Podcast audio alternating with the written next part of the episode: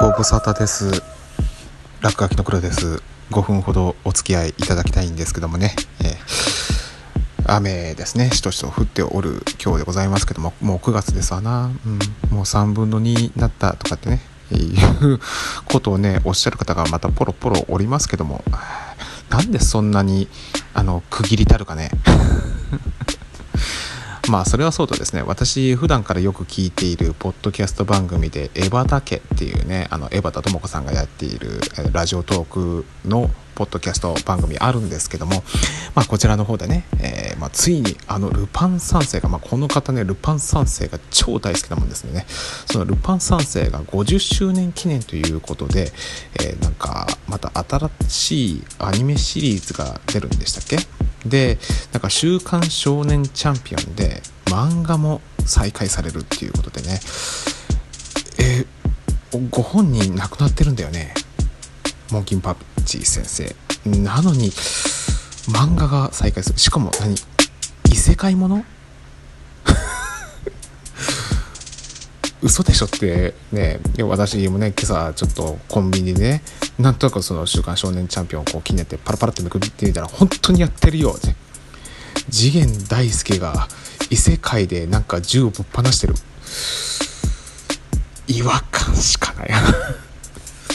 でもまあこういうことをね、まあ、原作のモンキーパンチ先生が、まあね、もうだいぶ前から許してるからこそね、まあ、こういったメディアミックスだったりとかね長く愛されるようになる作品になったっていうふうに言うんですけどもね。まあそもそも作者が亡くなった後でもその漫画が続くっていうもので言ったらまあありますねいろいろと、まあ、ドラえもんといいねちびまる子ちゃんといいね、サザエさんとかもそうですよね。ね長く続くよね。サザエさんの異世界もの。想像できねえ。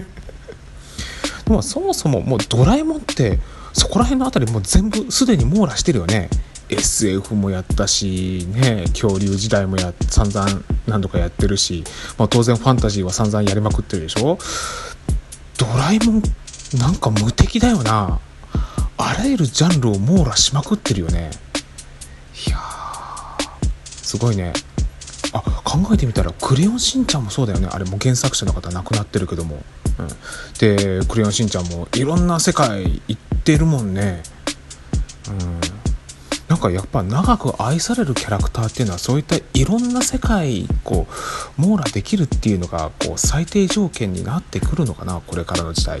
だからまあルパン三世がね、まあ、異世界に行くのももう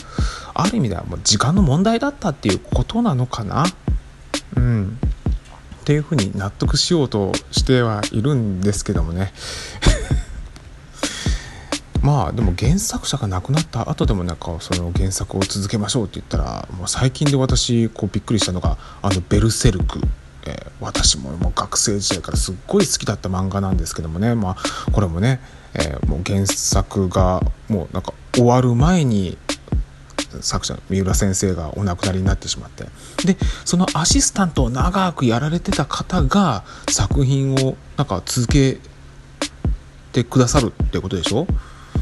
まあいろいろ複雑な気持ちを持つところもあるんでしょうけど私個人的には大賛成ですよね。いやそのね続きをね、あ、あの先生の意思を継いで、ね、こう見せてくれるんであればもうそれはもう是非とも楽しみですんでね、えー、作品をねこうゴールを待ちにしておるところでございますけどもね、うん、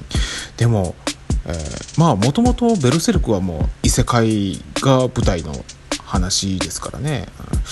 異世界転生ものっていうわけにもいかないよな。早くもそうね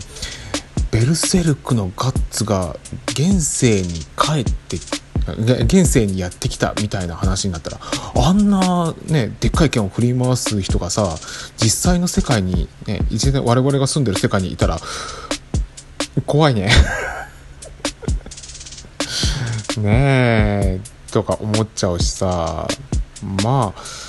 そうね異世界からなんかそういう現世にやってくることによって、えー、なんかこう今のこのね我々が住んでる世の中がごちゃごちゃになるって言ったらあれドラゴンドラゴンとかあのニーヤとかあれもそういう確か背景あるよね、えーまあ、この辺あたりもスクエアエニックスの漫画あ